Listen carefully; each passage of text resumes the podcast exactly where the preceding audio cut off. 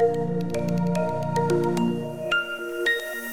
to uh, build, up on what you said earlier, uh, so you talked about how the sort of there is a difference in what is the objective in a private organization, where the objective would be profit maximization, but a state body objective would largely be welfare op- optimization, welfare maximization.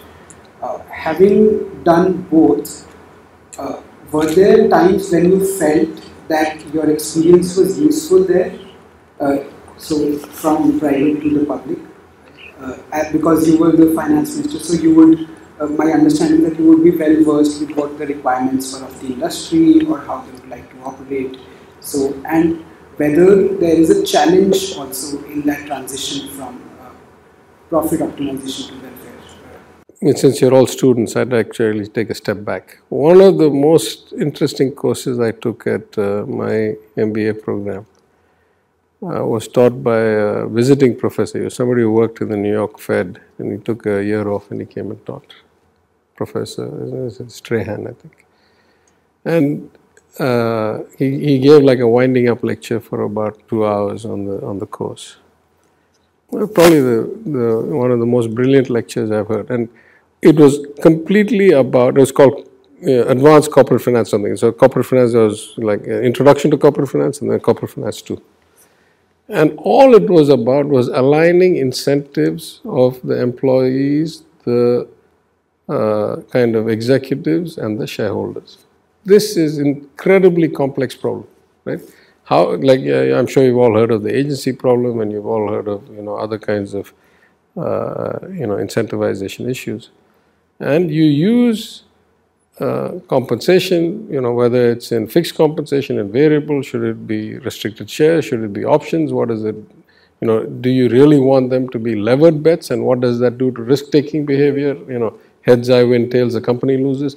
So it's actually quite complex to even figure out how to align the incentives in a profit maximizing entity all the way from the hourly worker to the CEO and the board members, let alone the shareholders who are passive shareholders if it's a public company, who don't have any day to day involvement in the company. And you've heard thousands of cases of, you know, of the uh, uh, kind of lunatics taking over the asylum, right? Of the, of the CEO and all these guys deciding they own the company rather than the shareholders and acting in a very detrimental to the shareholders' interests and beneficial to their interests, overpaying themselves, obviously. That problem manifests itself much, much worse in government. In government, uh, the people who are really those that need the benefit of government's goods, services, or uh, pension payments or uh, support are not audible or visible to people sitting at the top of the pyramid. And we did a survey with my one of my advisors. Incidentally, my other connection is that both Raghu and Arvind sit on the Tamil Nadu Chief Minister's Economic Advisory Council, which I put together when I was finance minister. But another member of that council is Esther Duflo, professor at MIT, a Nobel laureate, incidentally. But uh, and we worked with her to look at the old age pension that we give. It's like thousand rupees a month. I'd been advocating for it to be higher, but a different story. That thousand rupees a month does it reach the people we really want it to reach? Like uh, you know, because we'll have you know two types of errors, right? One type of error is visible.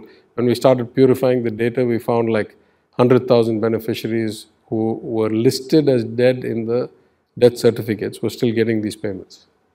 So clearly that error that those who should not be getting it, getting it, that happens. But I'm much more concerned about the reverse error, which is those who are eligible for this benefit are not getting it.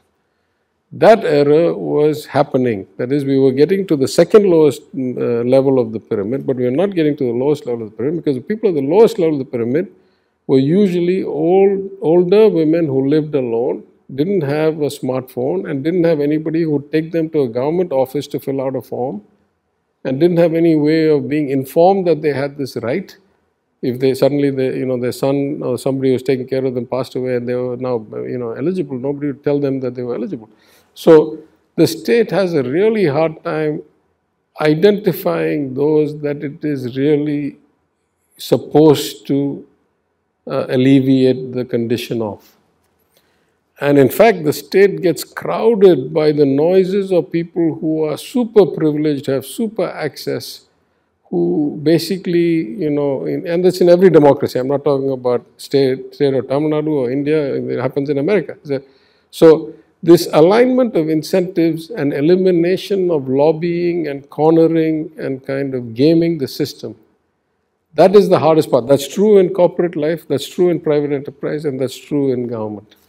So I wouldn't say the contrast between profit maximizing versus public good maximizing is the real dichotomy. That is very clear. That's what you're supposed to do. Uh, how you do it in a way that, in the case of corporate entities, actually benefits the shareholders rather than the intermediary levels, because they are the true owners. And in the case of governments, it benefits the actual people at the bottom of the pyramid rather than the intermediaries. That includes politicians, IAS officers, you know, government servants, uh, you know, other middlemen, touts, whatever.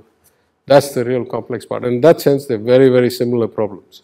It goes down to human nature, to alignment of incentives, to usage of data, to elimination of, in many cases, elimination of layers elimination of processes that are ripe for rent seeking. So, for example, when I was finance minister, I didn't approve the, uh, the creation of any new government offices uh, for just putting government staff in an office. I didn't think that the future was that we should have, you know, citizens come to a government office to have their complaints dealt with.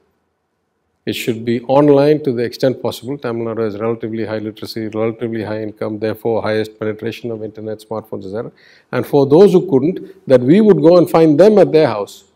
So the chief minister gave us all these programs, right? Illam Thedi Kalvi, Makkalai Thedi Maruthuvam, from you know uh, chronic disease medicines to remedial education to pension life certificates validation, to mustering all of these, we said either you do it online or we'll come to your house.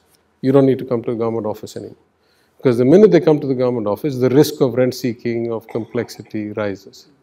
So, you know, this is just one example. I'm saying the, the, the complexity is of designing processes and aligning incentives at the multiple levels that you necessarily have to have, or eliminating levels if you can throughout the organization because the intent may be something at the top. It may be translated to something else all the way down. Just structurally, not because people are uh, bad people or good people, but because the system is not designed to align the incentives properly.